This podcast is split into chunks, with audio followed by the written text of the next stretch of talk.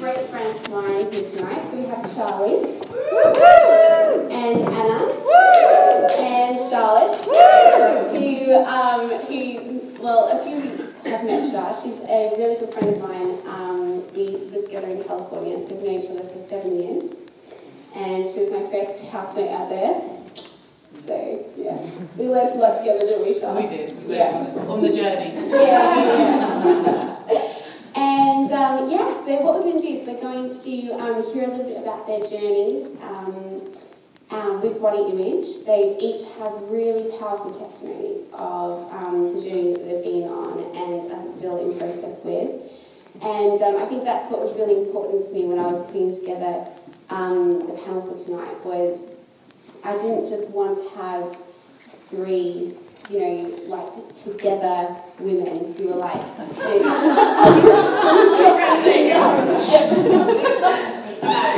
know, you know those women who were like, look, these are the four steps to freedom. You know, I did this and I was free within a week.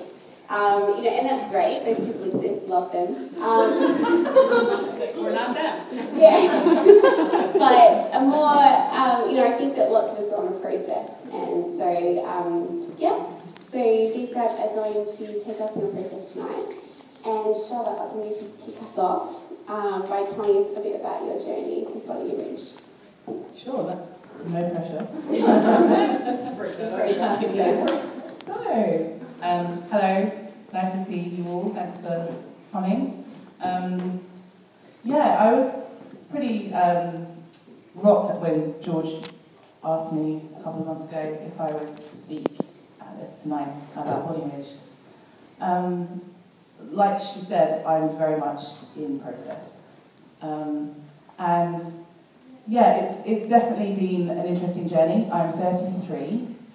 and um, this is something that I've struggled with, the way I view myself, the way I see myself on my whole um, life, particularly from my teenage years onwards.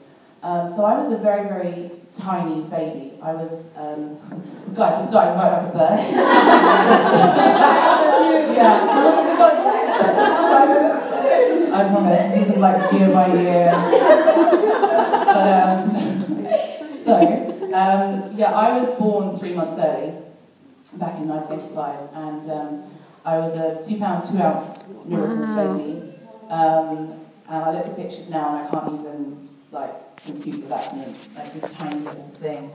Um, but, yeah, it was a miracle that I survived and, you know, um, fully functional. No, you know, praise Jesus. No, nothing majorly wrong. Um, but when I hit my teenage years, um, my hormone kind of process never really kicked in properly. And so my periods never kicked in. And so when I was about 13, my uh, parents took me to the doctors and um, did some tests and they diagnosed me with polycystic ovarian syndrome. And sadly for me, a lot of women have, can have polycystic ovaries, but um, I, I was burdened kind of with the full spectrum of lots of side effects to do with that. So the only way to, um, oh, if you don't know what polycystic ovarian syndrome is, by the way, I should probably explain this, when you have lots of cysts on your ovaries and it suppressed kind of the natural estrogen and increased the male testosterone in my system. Um, and so in those really uh, crucial developmental years, in my teenage years, um, I piled on so much weight. And the only uh, thing they could put me on at that time to help my kind of periods kick in was the contraceptive pill. Uh, so at 13 I was on the pill and I was on it for about 10 years um, and I was having these kind of regular cycles, but fake cycles, and my weight was just going up and up and up and up. Um, and I was miserable. I mean, I went from skinny child to severely overweight teenager And that's not an exaggeration. In probably the space of like two years, I vividly remember being 13, 14 and a size 14, an adult size 14. And fashion and clothes have come a long way in the last like five, ten years, and I'll touch on that a little bit. But um, back then, there was nothing available to me as a 14 year old that made me feel like I could fit in with all the other girls. And it was just, I didn't know how to cope. I wasn't taught really how to process that pain I was feeling. All I knew was I suddenly felt very, very different to everybody else. And um, yeah, I really turned sort of self loathing. Like, I, I, I hated myself. I didn't want to be in, you know, I, fashionable clothes. I just wanted to hide in, in, you know, I didn't feel like me. I couldn't find my personality. and it really took me until, um, I would say, mid 20s to actually start to understand who I am and start to embrace my figure as it is now. And that's not to say I'm not on a journey. My, my um, process, I would say, in a nutshell, has gone from obsessing about why can't I be a size 10? Why can I not be like all the other girls? Why can I not wear what I want to wear when I want to wear it? Why do I have to be so hideous? To, okay, well, I'm, I'm probably not quite there yet, but I am going to love me in this moment. Like, I'm going to start to actually give myself some self worth and, and embrace the version of me that I am in this moment. And it's been a really, really hard process. Um, that's, you know, I don't even, I can't even really get into all the nuances of it. But it's, I am so passionate about standing in front of women and saying like, look, please, I can embrace who you are now in this moment. Like, don't, don't look backwards because all you're going to see is pain you know, I'm not saying forget about what's gone, but you can't, you can't be constantly looking backwards. Equally, if you're too far looking forwards about like, oh, I would be able to do this if only I was two stone lighter. I'd be able to do this if only, you know, if only, if only. We put so many dreams and wishes and hopes off because we tell ourselves, I can't do that until I, I, I live a certain way. Um, and I, I've really challenged myself in the last few years, particularly, to stop trying to put that on myself. And, and yeah, I've got a few testimonies around that, but I don't know if that's enough. Um, can you tell us about how um, this is how your weight has impacted your relationships with your family? Mm. That's a leading question there. she knows me so she knows me so well. Um, so I've had a very interesting, somewhat difficult relationship with my mother.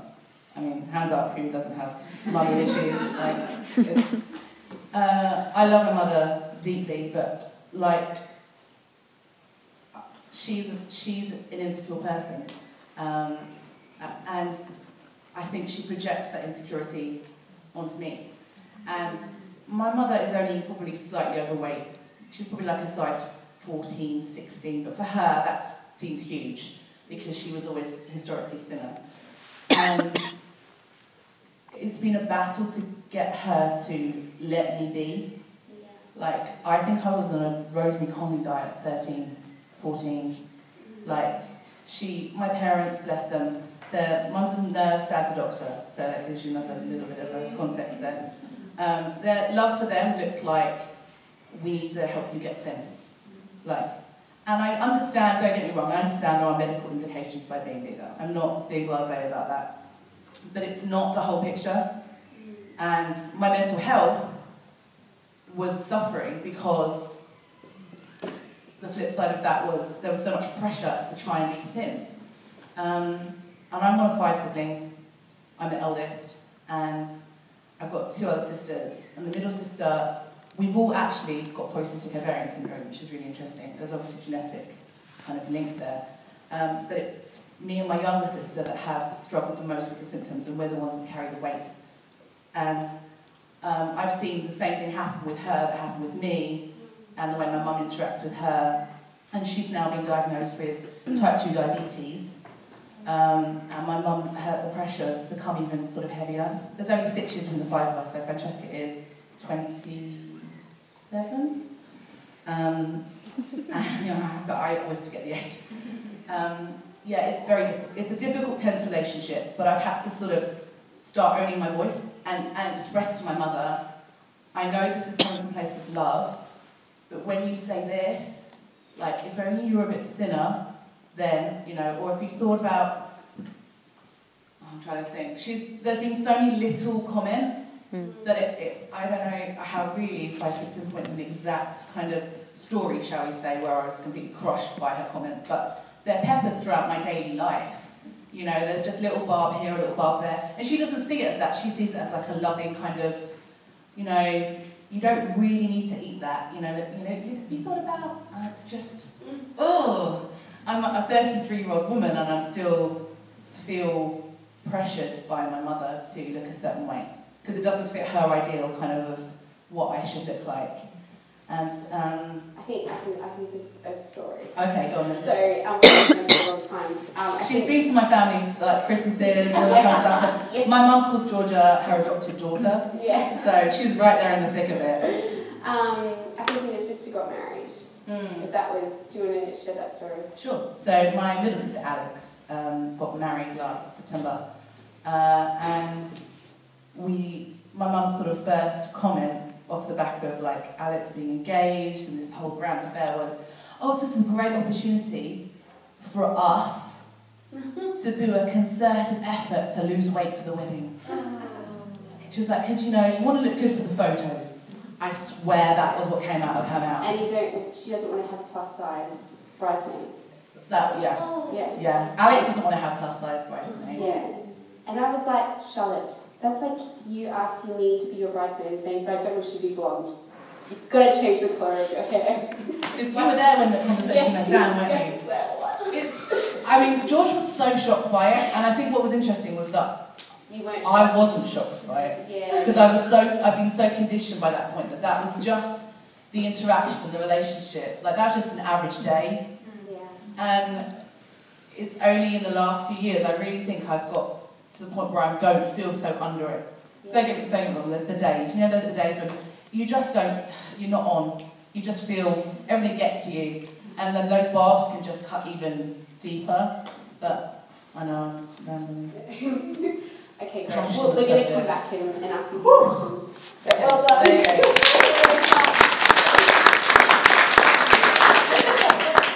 okay, now we have Charlie. He's going to share Um, so I it's really interesting because I actually never identified myself as having issues with body image at all. So I never saw myself as a victim to body image issues or anything like that until probably about, about a year ago. Um, and so my story kind of actually starts when I was 14, so eight years ago. Um, and I went to the doctors for skin issues. Um, and so it's kind of that classic teenage phase where everybody, hormones kick in for me. Um, and um, you get spots, and so you end up going to the doctors and being given different antibiotics or whatever they want to give you. Um, and, but for me, my skin kind of never really cleared. And so what happened over the next eight years was um, me coping with my skin, um, and I have so many really deeply inbuilt behaviours that I use to control how I feel about my skin. Um, and just to give you context, and this is the first time I think I've, I don't even know which photo it is, but I've shared a photo of my skin completely that makeup, and this is from, I don't know, a few months ago. Yes, yeah, so you guys are in the vault, so this is a real, a vulnerable thing for Charlie to do, but so you can understand. Yeah. Mm-hmm. So that, I'm really glum as well, but, um, so you can see me like this now, but it is a completely different story behind closed doors, which I think it is for a lot of people with a lot yeah. of issues. Um, and I think that really presents quite a stark reality of I am being serious when I talk about me having skin issues. Mm. Yeah. You know, like I have a voice on this because that, that that's what it does look like. Yeah. Um, and so, um, don't get me wrong, when I was 14, it didn't quite look like that. It's got worse over time. Um, but I, I think I, what I realised sort of a year ago, I started to realise that actually um, I just graduated from university and I was kind of looking around thinking, honestly, I've had issues with my skin for so many years now, and I've always had felt self-conscious about things and it stopped me doing things on a number of different occasions. Um, and so I decided that actually, whilst I've been given every what it seemed every medical treatment that they could give me, the doctors. I was like, okay, well, I'll try a diet overhaul, I'll try all these different things. And I, I've done everything pretty much possible. All the stuff to do with good gut bacteria, and, you know, eating fermented food. I didn't do anything for my skin. Like, it's just the worst. So, like, having kefir every day and stuff like that, yeah. Um, so, um, I mean, I did that for a good year at university as well. Um, but um, I yeah, so I think maybe if I talk a bit about the behaviours, I think that's kind of helpful to see how it actually infiltrates my life, Yeah, yeah. but how I really didn't realise it infiltrates my life. Um, so I'm going to start at the beginning of my day. So at the beginning of my day, I wake up and the first thing I do in the morning is look straight in the mirror and think, okay, how am I going to cover up today? That is my first thought. As soon as I wake up in the morning, that's my first thought. I don't actually leave my room until I've got some sort of cover up on my face. So I live in a house with a, like quite a few different people, um, and that also causes problems in the evening when you've gone to bed and you've taken your makeup off, but then need the toilet, but the lights on the landing, and you know people are milling around, and it's that moment where you open the door, peep, genuinely, I'm, I'm like, I do this, peep to see if people are outside the door, and then quickly dash to the toilet, and then once you've gone for your wee, and it's, I mean, the process of me going to the toilet is about 20 minutes, it's ridiculous in the evening, um, go back to the bathroom door, listen, see if anyone's there, open the door, and then run back to my room, and then go to bed. And I just, I cannot, I hate, I just can't be seen without it. Like, it's just not, but it's because it's built up for eight years. And I've never had someone say to me, actually, it's okay that you feel like that. And there is something that can sort this out. I've just never had anyone validate what I felt. Um, and, um, and so that's kind of sort like, nothing, that's the end of my day. The start of my day is me trying to work out how to come stuff up. Um, and the problem with skin is that um, sometimes you can't hide it, so you just hide you. And so what that looks like in my life is um, me not going to things. So if I have a day where the sun is like shining pretty bright, I hate daylight. Like I, I love beautiful days, don't get me wrong, but I really hate being in daylight. So if I know I'm going to like a summer party, if my skin's bad, I probably won't go, or I'll go, but probably a bit later when the light's a bit darker, so that it's not so glaringly obvious. Um, and pretty much most occasions I've been to, most days, I can pick a day from last week and I can probably tell you what my skin was like that day. I can pick a day from last month and I can same. It's, it's that, that kind of entrenched in me of, of knowing what it's like and being so, so aware and so self-conscious of it. Um, and yeah, and so I think for me, because I was, I went through the process with everybody else when I was 14, but my process looked different to everybody else. And so whilst everybody else at school kind of got rid of their blemishes by the time they were kind of like 16 or whatever, I don't really know. Mine kind of continued, but maybe it obviously provided my way of hiding it and keeping it all going. Yeah. Um, but I used to miss days of school because it wasn't, it'd be bad and I just couldn't come in for the day and let it heal. And sometimes if it didn't heal that day, oh, I'm going to take another day off. And my mum really trusted me that I wasn't well, so just kind of took a few, you know, and that's just kind of what I did. Um, so yeah. Can you tell us about public transport? Oh, I hate public transport. I hate the tube. I mean, tube lighting is the worst. But like, I'm pretty well accustomed to like everybody's feet on the Northern Line because I literally get my whole time like this on the tube because I can't, ha- I can't have my face up. And I, I hate it. I just absolutely hate it. And I have to, I'm um, at law school at the moment, so I have to. Um, and I have to, I have to go. I have to do my tutorials, otherwise my firm will drop me. Um, so I have to go. I have no choice. I have to go on rush hour on a tube. And some days it takes, it, it's just knowing that I'm, I'm going to be dropped by the firm if I don't turn up to the tutorials that pushes me to go. If there's any other reason, I wouldn't have gone. I wouldn't have gone, wouldn't go on a tube, wouldn't do. Um, and so it's just really interesting because um, I don't think I ever realised that I was a victim to this kind of stuff um, until suddenly I just it just kind of hit me like a like a bit of a bus. Um, and so I can pick out so many different behaviours. So I really struggle with eye contact if my skin's bad with people. Um, I really want to get out of situations quite quickly. I want to get to a mirror to see if like my mask is still intact or whatever. Um, and I just will constantly be thinking as people are looking at me and speaking to me, you're looking at this bit on my face, I know exactly what you're looking at. And they won't be, I'm sure they won't be. Sometimes they might be, don't get me wrong, but they might not, you know, so what? Um, but yeah, it kind of, that's, that's how it manifests itself um, all the time. Yeah. Yeah. Thank you so much. So brave. So brave. Thank you, Charlie. Um, Okay, tell us your story. um, something that Georgia, were you going to say something? it yeah, like you were. This, I had this idea to do this panel. Um, we were sitting just over here in the hall, and I just turned to Anna and I was just like, Anna, do you have a story about body image? I just feel like you, like, like what did you do with body image? And then she told me this story, and I was just like, oh, we need to record that. That is so powerful. So, yeah. Now, no pressure. Yeah. no, um, something that, and we were even talking about, is like there's no way that the three of us can even share with you every dirty detail or every story or every aspect of what even brought us to this place tonight at 8 p.m., like on Monday. And uh, you're just getting these highlights, you're just getting these bits of pieces of information, pieces of us that are just really important, and we felt like we needed to highlight. And honestly, I think God really laid on all three of our hearts to share with you tonight. Um, for me, it's something I was really thinking about in preparing for this is the fact that in my life there's just been such a clash of messages, such a clash of words. And uh, as a kid, like you don't know that you're not okay until somebody whose opinion you value or somebody really important to you says that you're not okay. And so um, when I was younger, uh, Christmas with my aunt. Um, I don't know who she was buying these clothes for, because it most certainly was not one. But um, she would buy me these clothes for my birthday and Christmas, and they'd be really expensive, really nice. But I'd always open it up, and I knew that they were not going to fit. But she was so insistent, and she would make me go to one of the guest bedrooms.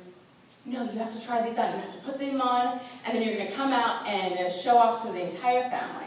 Well, they would never, ever fit. So I'd end up just staring at myself in the mirror in these really awful Christmas jumpers and clothes. Um, and just started to hate myself, even at such a young age, that it wasn't what she wanted me to be. And I would stay in there until my mom would come in, um, and God bless that woman. and she would never make me come out, but then my aunt would always make sure that everybody knew that she had bought the supposed clothing size for a child my age, that I was the problem and that she wasn't. And uh, as I got older, I really, I mean, as a kid, I remember like looking at school photos and being like, more jazzed about my outfit that I have. I was like, man, I look so cool, like I look great. And it wasn't until I was about 12 um, that I saw a picture that my family had taken on a camping trip. And I, it was like these rose-colored glasses just came off. And I was like shocked by the person that I saw in the photo. I was like, that's not me. I was like, and then my oldest brother like saw the photo and he said, oh my gosh, you're such a big fat fatty. Holy crap, how fat are you? And it was just like in that moment, I was like, oh my gosh. Like I saw what he saw and I called her ugly. Like I looked at myself at 12 and was like, oh my gosh, you're so right. Like, you're so right. And he loves to tease. And so he would just say things like, you know, no one wants a fatty. Like, man, and you gotta change this. You gotta do something about that. You can't be going to school like that. and, um, my mom, again, God bless her, like later on that year, it was like in the Walmart parking lot. Great timing all the time. Um, but she really felt like it was so important to talk to me about her own journey with anorexia.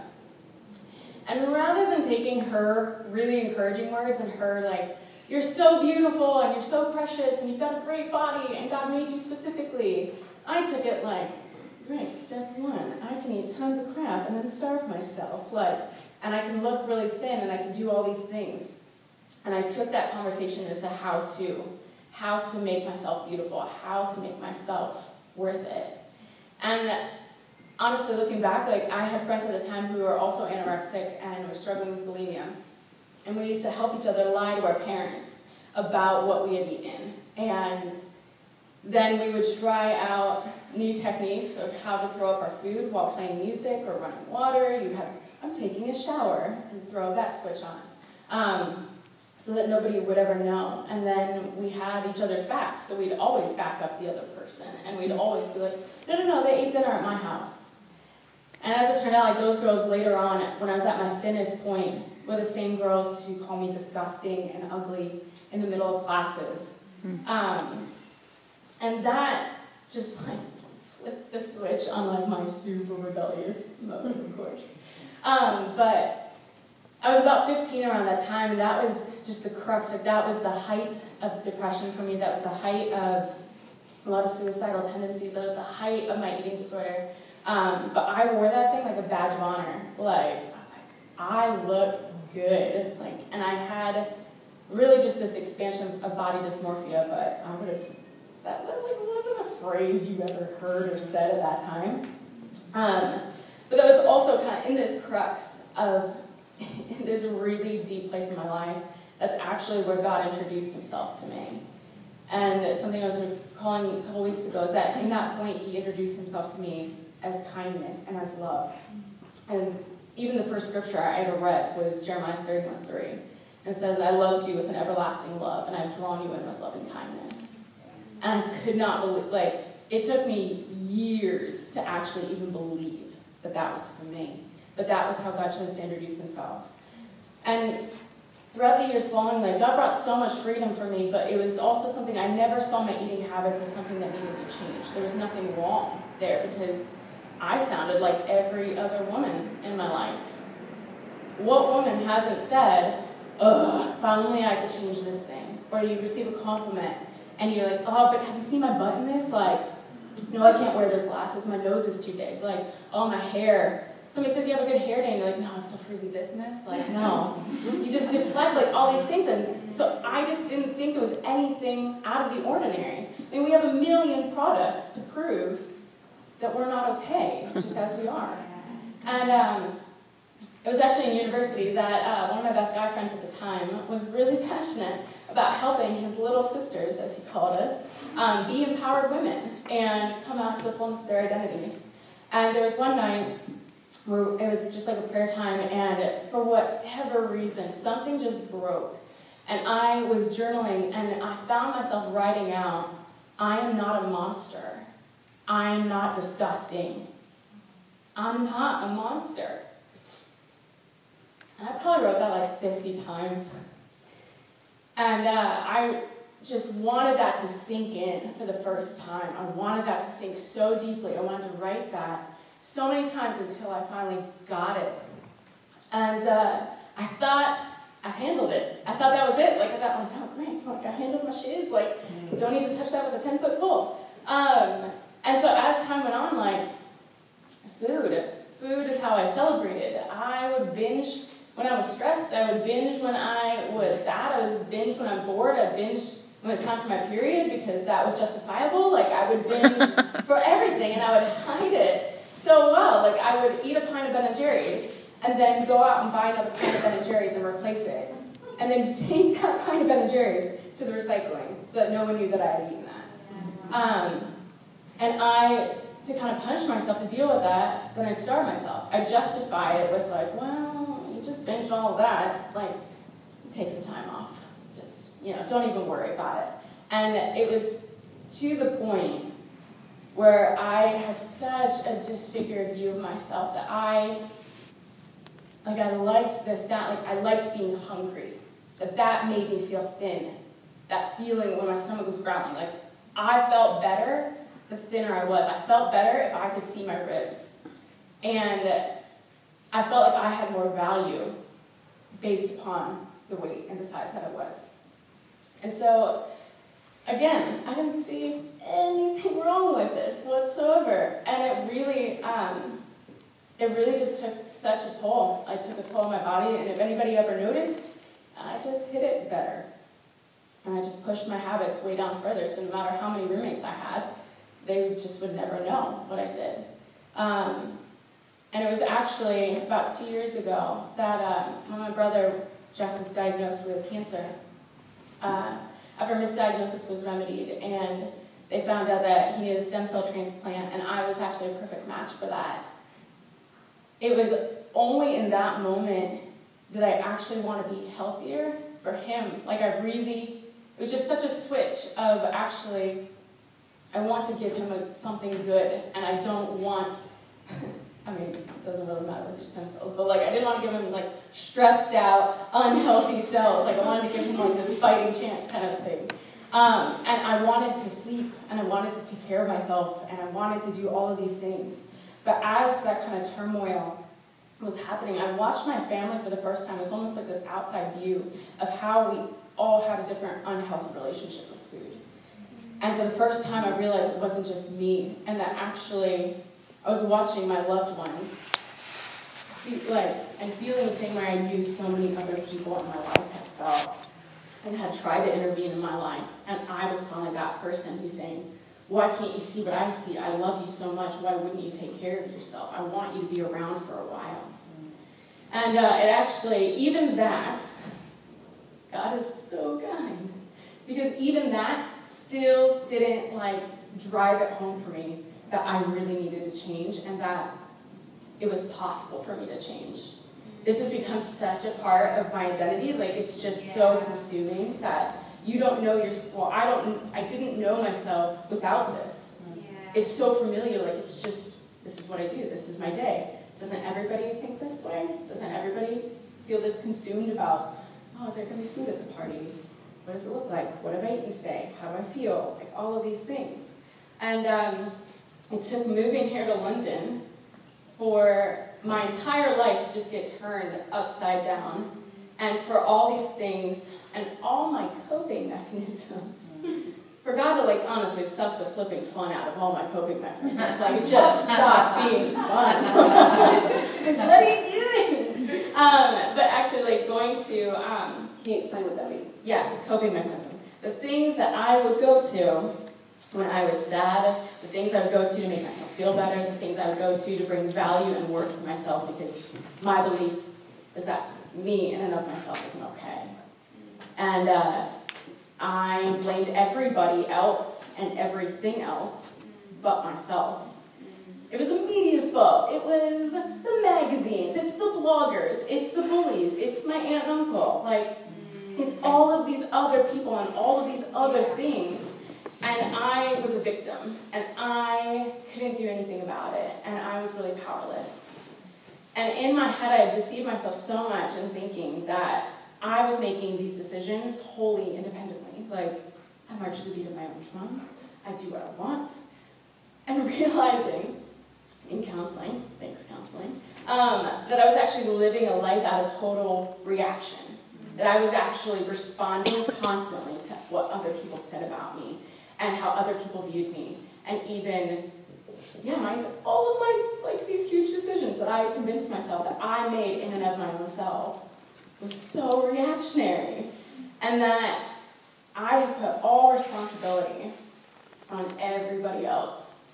And it's been in this past year that, um, even down to cooking, like I didn't learn how to cook because I thought it'd make me a stereotypical woman, and I didn't want to ever get told, oh, she's, oh, she cooks, so of course, she's a woman, like she should be in the kitchen. And so, like, I didn't learn how to cook like that's ridiculous now that I look at that, but like that's like an example of just a reaction. Like I didn't learn something because I didn't want to be a stereotype.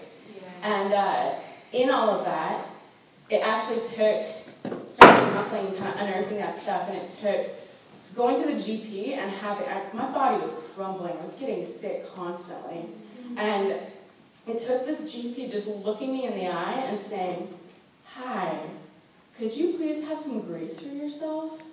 could you please have some patience with your body? And I was like, "What do I like it's like 10 o'clock in the morning on Friday, like, what? This woman's like speaking into my soul, like, but she just looked, she was so sincere. And um, it started, and just even having her look me in the eye and saying, like, you need to take care of your body, and you're going to keep crumbling if you don't take care of yourself. And for me, realizing that it wasn't a quick fix that was going to get me there, that it wasn't a 10 pounds in one week, or like cleanse myself into a new body, that actually something, the root needed to change. And the root that I'm a powerful woman, and that I'm not talking about somebody else when I'm saying those words, but I'm actually talking to myself, and I'm actually thinking that I am responsible, that nobody else is responsible for my happiness no one else is responsible for my body. No one else is responsible for my life. I am. I had never thought that thought until this past year, like until this past like six months. And that's just been absolutely wild, and it's so just yeah, just so God's kindness in that. Um, yeah. George.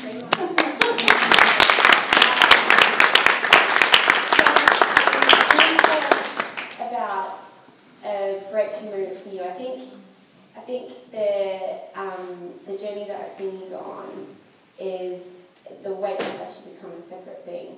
The the, the value. Um, I think when you were buying boots, we were trying to buy boots in America. we're going to talk about um, yeah, just talk about that process. Talk about boots. Well, Where they were through. the roots of the tail.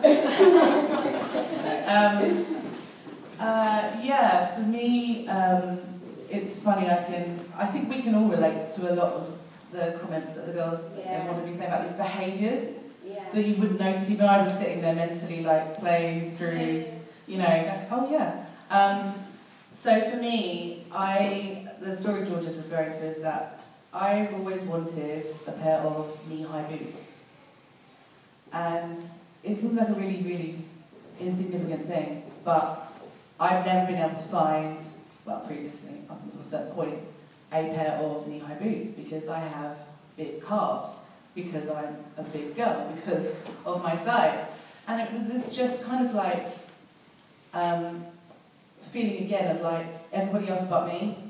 Mm. Like I'm I'm over here and I'm completely segregated yet again from accessing this world that I want to be a part of as something as insignificant as wanting to wear a pair of boots that all the other girls are wearing.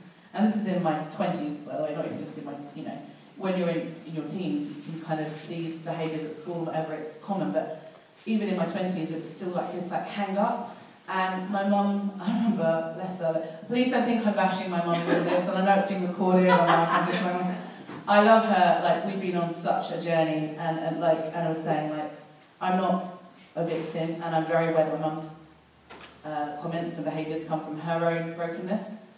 Um, but she said that, you know, oh, when you lose weight, you know, then you can get a pair of boots, because then you'll be able to find some to fit. And it was like, wow, you know, like, here we go again. Um, but in America, there we met this really kind couple um, who really, I had, really, as George mentioned, I had quite a transformative moment because um, the uh, wife um, took, but she basically picked up uh, me, Georgia, and my housemate and said, uh, "We're going on a shopping trip." So instantly, dread. Like all the other guys, like yes.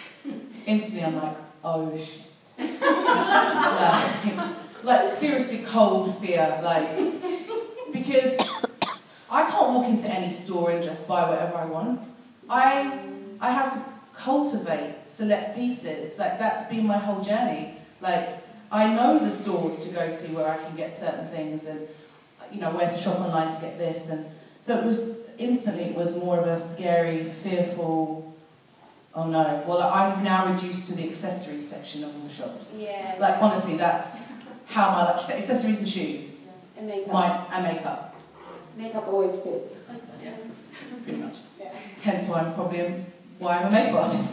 Um, but yeah, it was this real fearful thing. But um, uh, Heather, um, the wife who, who took us, the wife, this our friend, this lady, who was this couple who had really taken us under their wing, um, she really sensed it pretty immediately. She was very intuitive. She has daughters, and I think she could just tell by looking at me that I was like not okay. And she kind of just took me to the side and she kind of like walked with me and she just listened as I, I really felt safe with her. So I just said, Look, Heather, this is going to be difficult for me, I've got to be honest. I'm so grateful for this generosity. This is an amazing, you know, thank you so much. Because we were poor little students who had like no money. Like, this was an incredible uh, blessing, but um, it filled me with absolute fear. And she just said, I'm with you in this, and I'm going to hold your hand, and there's no pressure here, and I, but I want to find stuff with you and for you. Like, I'm for you in this. And bless her, this is the story of the boots. Because I, in my head, I just suddenly went, I really want a pair of knee high boots. And I just thought, I don't even know if this is possible. But I said it to her, I said, like, look, this is, I think this might be my, my breakthrough moment. Like, I need to, like, kick this shame and this crap in the face. Yeah. Because I've been told for so long that I can't have this. Or if only you lose that two stone, then maybe, just maybe, you might be invited to the special club where all the other girls are. And so, I promise I'm not bitter about it. just passionate. Um, so we went on this journey. Um, do you know what? We went store to store and I couldn't find anything. And every store we left was this just like crushing feeling of like, it? It's never going to happen. And the more, more and more shame, more and more embarrassment, more and more, you know, like, oh, what have I done? And um, but Heather wouldn't let me give up. And we went to the, um, one store and we found that they did, not in store, but they did have online, like extra wide kind of calf sizes and things. And basically we ordered a pair, and even then she was like, and they were like $200 boots. Like, you know. So she was like, yeah, these are the ones. And, um, and she even said, like, look, if they don't fit, if there's if they're not right, no pressure, like we'll send them back, I will get you another pair. Like, she really was so kind. And it was coming against that, that spirit, I think, of just like, I don't even know how, how to word it. Um, it was just breaking. It was a breakthrough moment for me. And the boots arrived, and they were a bit tight, but they weren't uncomfortable. And, you know, I just walked, it was such a moment walking into school, walking into class in those boots, and just feeling like, for the first time, like, do you know what, like, wow. Like, whoever told me I couldn't belong, and, and it, it was, a, it was a, again, a self love, a self worth thing for me. And it was probably that turning point for me understanding what self-love, self-worth, well, uh, self-worth and self-care look like. Yeah. And extending that grace that us women are so good at extending to everybody else, right? All the time. Like, really loving on each other. But don't you ever think, you know, like, if they actually hurt, like, you would never speak to your friends the way you speak to yourself in your head, hmm. would you? Yeah. What if you would? There wouldn't be. A, I don't think they'd be, around. We're so mean to ourselves, that critical self voice all the time. And it was the first time I think I really just stood there and thought, like, you deserve this. Yeah. Like, you deserve these boots. And it was a mission. Like, it was a mission. It was a, it was a, oh, it was just such a slog. And I really had to press into overcoming that shame all the time. Yeah. Um, yeah. Yeah, but I think that was a real break. But I, I feel like that was like a Yeah. You know, it was a a line- stake in the, it like, it was was like a line in the ground, yeah. yeah. that was the real turning point Definitely. to actually yeah to really becoming loving yourself and being kind to yourself. If I'm really quick, can I tell the seatbelt story? Please. yes. yes, be quick though. Be quick. Okay, I'm sorry. Um, so when I was a baby, when I was born, um, so uh, last year I was on a plane with Georgia, and um, I'm one of these people. Again, these behaviours we were talking about, um, they creep into my daily life without me even realising. Like we walked in here, and my first thought was, "Oh crap, there's stools." Am I going to sit like? Is this going to hold me? Is it going to be comfortable? Like, I have. I swear to God, every, I have to assess whether I'm going to fit in a certain space. Yeah. That is my. That is the part of my life. And when it comes to planes, the chairs aren't the biggest. Let's be honest. Um, and I've, I've most of the time I kind of squish into the seatbelt, and it's fine. But We were going to Australia, so no. yeah, I was just like she was like, oh no, I can get it. I can get it to to fit. Yes. Like Charlotte, no. And I know you can ask for a seatbelt extender. But I was right then. I've never. I honestly don't think I've quite felt shame on that level. Like you're, you're tired and you're just Yeah. everyone's watching and the belt like they're you know they're getting ready to take off and I'm desperately trying to get the seatbelt to fit. I want- And I just knew it would be drawing attention. Like the worst thing, fat girl in seat number you know 73 wants a seatbelt extender because she can't fit. Um, but I George was I was just like George I'm going to have to ask for a seatbelt extender. She's like, I'm so proud of you. I'm like, I don't feel proud. I feel terrible. I'm like trying to keep my, sh- I'm trying to keep my shit together. I don't want to burst into tears. Like again, it's that white hot. Like I'm gonna. Don't forget it. Like I. This is mortifying. This is cementing the lie that I've believed my whole life that I am fat and ugly and do not fit the boxes that people literally that people have created. And I literally have the pressing that call button and being like, "Hi, so can I have a seatbelt extender?" Like I practically whispered it. Can I have a seatbelt extender, please? But she was like, "Mhm," like fine. No, it was totally fine. But on the return flight, I had to do the same thing again, but totally different process. Yeah. Because I was like, Yeah. I'm owning this. Yes. Hey, can I have a seat like extended, please? It was like, mic drop. You know, like, like, you know, like, to And quote- then, and then, can you tell me about the, the makeup extender? Oh yeah, well, it's, it's a similar thing, really. We yeah. I have a large middle. Um, I'm a makeup artist, and it transpires that most brush belts aren't very large. Who knew? Apparently, they don't cater for plus-size women. Shame on them. But there is one company that I approached, um, a smaller company, independent company, and I said, "Would you be able to make me an extender?" And they're like, uh, "That's something I will have to look into." But sure, like the customer service was great. They were like, "We'll figure it out." Didn't get back to me for months, but I messaged them again, and they were so apologetic, and they sent one out to me completely free of charge, and it's like, it's perfect. I actually met the makeup artist who founded that company like two weeks ago, and said, um, I just want to thank you for custom making this extender for me. He's like, oh, you're that girl. I was like, oh my god. He was like, know, he's like, I want to thank you because we should we should have had an awareness. Like we should not be like, you know, we should be inclusive, and I don't want anyone to ever feel like they can't have what they need from us. So I was like, hmm. So um, when, when, yeah, no, now, now I'm networking, but um, yeah, it's it's definitely been such a journey of like moving faster than the shame, Yeah. and, and, and not letting that define me, not letting that define my self worth. Yeah. It's great. really good. Um, Charlie, do you want to tell us about the breakthrough that you had with your dermatologist? Yeah. So obviously you saw the picture of my skin, um, and as I said, I've been on so many different things, and so I kind of decided that I give myself three months after summer, um, and I got it of kind of okay if it doesn't fix and sort it out, then I'm just going to go speak to someone about it. And I never really thought because I said I never identified myself as being having issues with body image. I never thought there was a solution really for me actually. I thought I, I just didn't I didn't think I could get help for it, that's what I thought. Um, and so I think I lasted about a month on those three months and after that month I was like, I just can't do this anymore. Like I just can't I can't do this. I can't be going on the tube every day to law school and not I can't do this. It was like really starting to cripple me.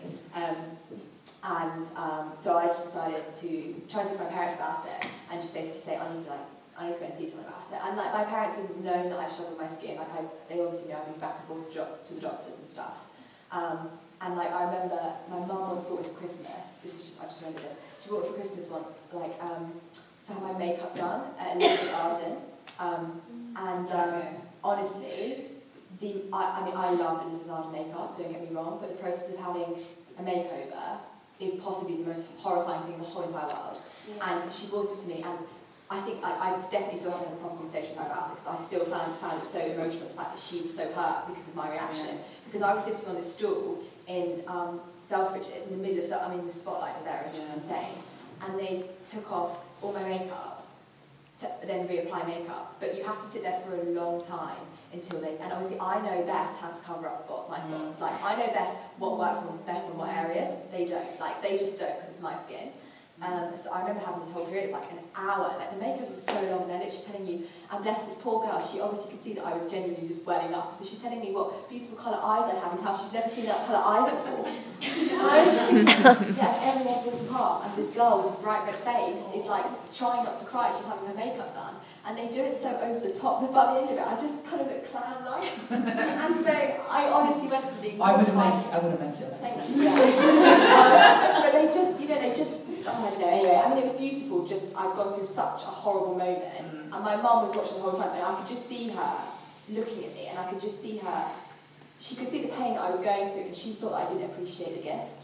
And she, and it's, it's, it's like it's quite a bit of money to have that done, and I got all the makeup that they basically done it as well.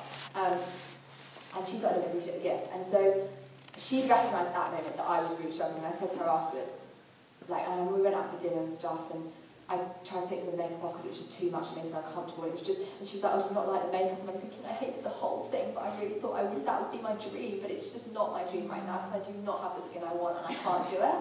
Um, and so that was not last Christmas, Christmas before. Um, and so my mum had known that happened. So when I approached my mum and I said that I just need to, what do I do? Um, her and my dad kindly said that, okay, well, let's go and see like a dermatologist. Let's go and see what they say.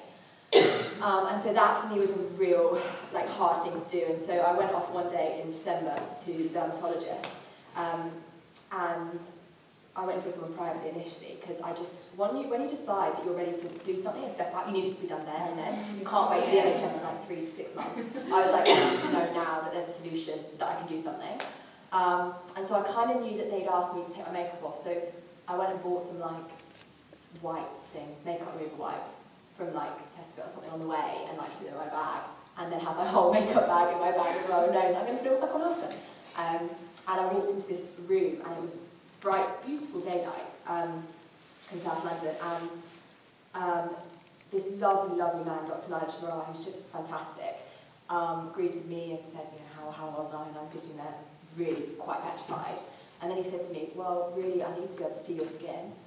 And I was like, oh, I know, okay. And then I had to get makeup back and I had to just take off, like, I didn't have to take off everything. He was like, I don't need to take everything off. He said, I just need enough that I can see your skin. So I basically, you know when you've just taken makeup off, your skin never looks great anyway, let's be honest, because you just rubbed it off, so it's red. So I just did like a smear, like, on my cheek. Um, and I thought I'd do it as small as possible, just to try and minimise it. And then he gets the magnifying glass up to it and looks at my skin, and I'm just mortified at this point. Um, but I'm okay, you know, I'm like, this is fine, this is fine. And then he sits and basically says to me, oh yeah, no, we can definitely sort this out. And I just looked at him and say like, what? Like, no one's ever me that before. Because to be fair, no one had never seen it, so how would they know, you know? Um, and then he said to me, um, he said to me, uh, yeah, and he gave me basically a treatment plan, um, which I am now on, um, which is amazing. Um, and but he also asked me to, to fill out a form, and this is called, I think, a life quality index form. And I took a picture of it after I filled it out. And I don't know, you might not be able to read all of it, but it just comes off the screen. Um, yeah, so like you have to tick the boxes to say how you felt in the last week and how your skin has affected you. Um, and so I had to quantify basically my relationship with my skin. Um, and so you can see that. I, I can't read it. I think it's some things like how it's something to do with uh, social, how much does it affect Yeah. your so, socialising the last week. And genuinely, that last week I was thinking, oh, there's that event I do go to. So I had to tick a lot, like, or, you know, whatever. And I was just running down this list. I got to the end of this list and I just look at it and it's such a stark clinical thing when you fill out that kind of questionnaire, you just tick boxes. And I looked at it and I just thought, oh my gosh, enough's enough, I can't do it anymore. Like, I'm so I'm here, but this is hard. Um, and so I, I filled out that form and um, I, yeah, I took to that day to 1st December. Um, and I took a photo because I was just like, there will be a moment, there will be a time Yeah. where I can look back and I can really, in my mind, go through that boxes and say, in the last week, how much does that interfere with your work? How much does that interfere with your social life? How much does that interfere with this? How much is this? How much is this? And I could be like, not at all, not at all, not at all. Um, and I'm definitely, I'm on that journey now. So I'm, how many months into treatment? So I went on treatment in January. So I'm on a treatment called which some of you may have heard of. Um, and um, basically shrinks all your pores. Um, and it's supposed to be a permanent solution, okay, um, to skin. Um, but it has some pretty crazy side effects, um, and it's quite hard to deal with because you get really, really, really dry lips, um, and lots of other different side effects. And so it's still very much my skin on a daily basis is, is takes a lot of time still. Um, and so you have to do all the right moisturisers, all the right creams, you have to be making sure you're having your tablets after a meal, and so you're making you know, all that kind of stuff. Um, but I am, how many months into that? Uh, probably like four or five, four, probably four months into that, and it's six months, I'm only up for six months. Um, the hardest thing about the treatment, actually interestingly, is you go on it, and when you're given a solution for something, you kind of, you're so ready for the solution, you don't really want to go through more pain. And the thing with Accutane is that it actually gets worse before it gets better. And so what was really hard was I had all these breakthrough moments, and then it felt like I was just pulled back 10 steps. And it was like, okay, how am I going to do this again? Like, how am I going to do this again? Um, because it brings, it basically brings everything out. And I mean, like, your skin just gets worse and worse and worse. Um, and it's not, your skin doesn't really, it's supposed to get better really till the last month you're on it, and it kind of continues from there on. Um, and some people need two sets of treatment, but most people just need one. Um, but I think I found that really, really tricky. Um, but interestingly, when like the, the first dermatologist, Dr. Nylash, when he said to me there was a solution, that was a really amazing moment. But the moment it was actually bigger was when I had a female dermatologist turn and look at me and said that actually there was a solution too, and it was the same solution he came up with, and that was in the NHS. So I think what I had felt before whenever I went to the doctor was that I was being a princess for like wanting perfect skin. yeah, yeah. Um, and so actually, a female validating me just completely broke down walls for me. Um, and she's, she's incredible. Um, and she basically looked at me, she just said, I'm so sorry that it's taken you eight years to get here, but you're totally going to get through this. And I'm really excited to see the end results. Um, so yeah, and so I think that's kind of, those are kind of my breakthrough moments in the last, literally the last like four or five months. Wow. Really, so.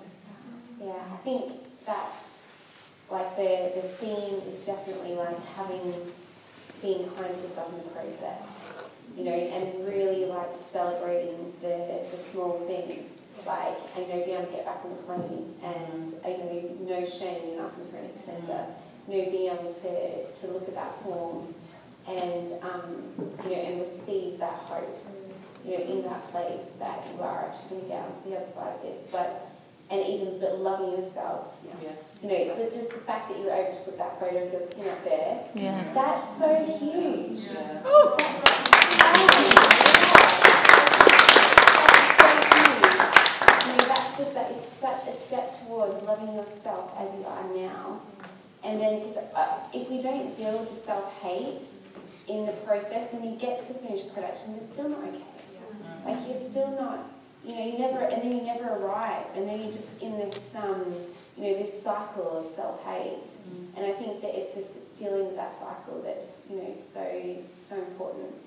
Um, Anna, is there anything that you wanted to add before, quickly before we go to questions? Um, I think just something in, in just listening to these two amazing women.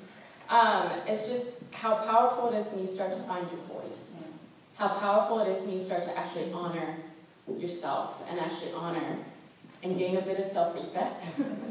because I mean, like, those you know, like raging feminist, all about self-respect, and yet, for myself, I couldn't, I couldn't extend that, and extend that grace, and extend that kindness, and it's been actually in seeing God's kindness in other people, and seeing them come through things, and actually allowing my walls to go down, and experience that kindness for myself, and actually be able to start speaking up for myself, and exploring who I am, what I like, because all those things you forget along the way. And you forget what I hate, what like really sucks, or like, no, I hate that vegetable. Or like, no, actually, I really love this thing. And actually the details of who you are and actually finding them pretty great. Yeah. But it, it is, it actually starts to take, it's like all those other things, all that shame, all those things, you start to actually explore who you really are and start to give time to that, start to give honor to that, start to actually listen to what God has to say about it and all the other positive things and people in your life and change that messaging.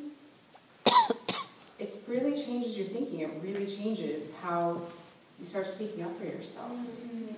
how you start actually walking, how you actually start dealing with some of those behavioral things and getting to the root of it. So good.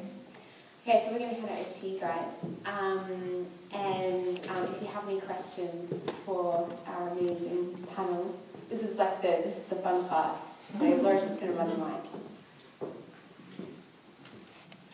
Anyone have any questions? Anything you want to know more about? Said it all.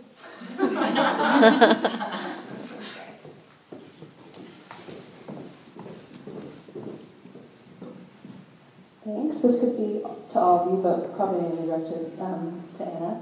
Um, how do you help a friend that's going through an eating disorder that you that you know about, but they aren't getting treatment or help? Um, it takes a lot of kindness, it takes a lot of patience, and it's showing up in their life consistently.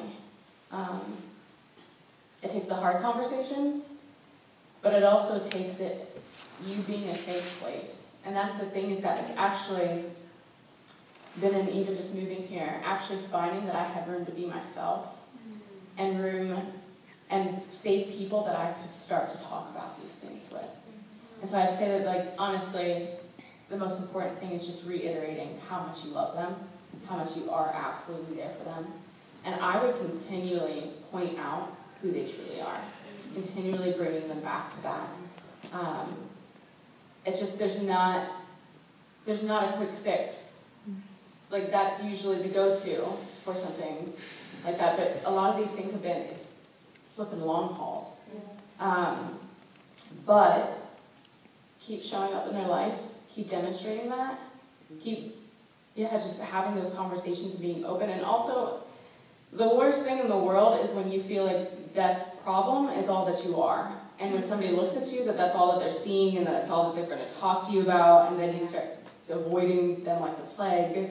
so, like, so not to necessarily do that, but um, yeah. Do you have anything you'd like to add?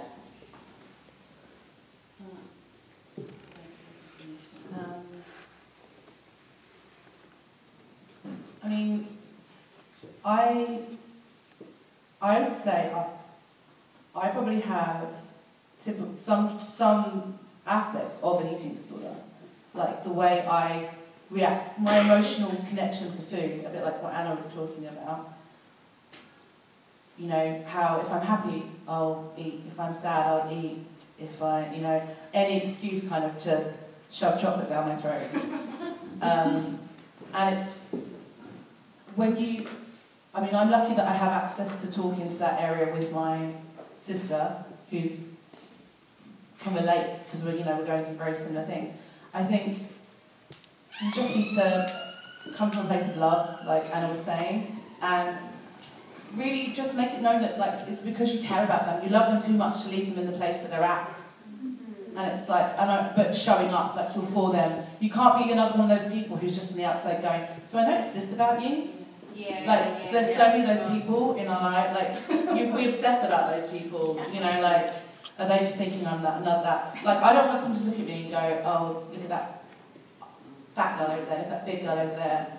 Like, but that's how your brain, that's how my brain works. Like, you know, just like Charlie was saying, it's funny how she mentioned the skin thing. How when she thinks people are looking at her and are talking, looking at skin, I didn't even know that she was talking on skin. I had no idea that that was the thing. I wasn't talking to her earlier thinking, and I'm a makeup artist, so I study faces quite a lot. And I wasn't, that wasn't the fir- like a thing that I saw about her. I didn't look at her and go, oh my god, like her skin, like you know. And so it's really, it, it was kind of a, it's an interesting thing. So I think your friend, if you know somebody's struggling, it's just making sure you're that safe place and just maybe even bring in. Um, you don't want to feel like intervention, but like you, it's got to be safe. It's got to be from this place of love. It's got to be safe, and it's got to be. You've got to make sure that if you're saying it, it's because you're in it for the journey, and you're not just wanting to shine a light on that thing and then walk away. Yeah. Like because then you're leaving them in a place where it's just like vulnerable and, and really hard.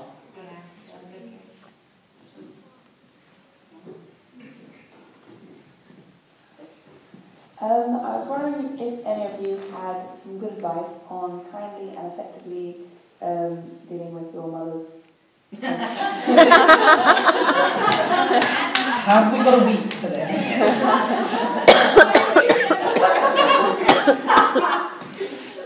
wow. Um, I think, if I may, yeah, I, I don't want to be hogging the mic, but George did warn me about this because I'm a bit of a mic hog. Um, yeah, she's changing me. Jesus, break his chains. um, it, Oh, yeah, okay, serious, Charlotte, serious. Uh, sorry, I'm a bit of a comic as well, apparently. Um, what, may I ask, um, what's the relationship like with your mum? Is that what you're talking about? Is this where we're going with this? Okay, just check was like somebody else's mum, and I'm like, I mean, just because it will help kind of, what's the, is it just, is it a tense relationship? No, it's fine. It's just a thing.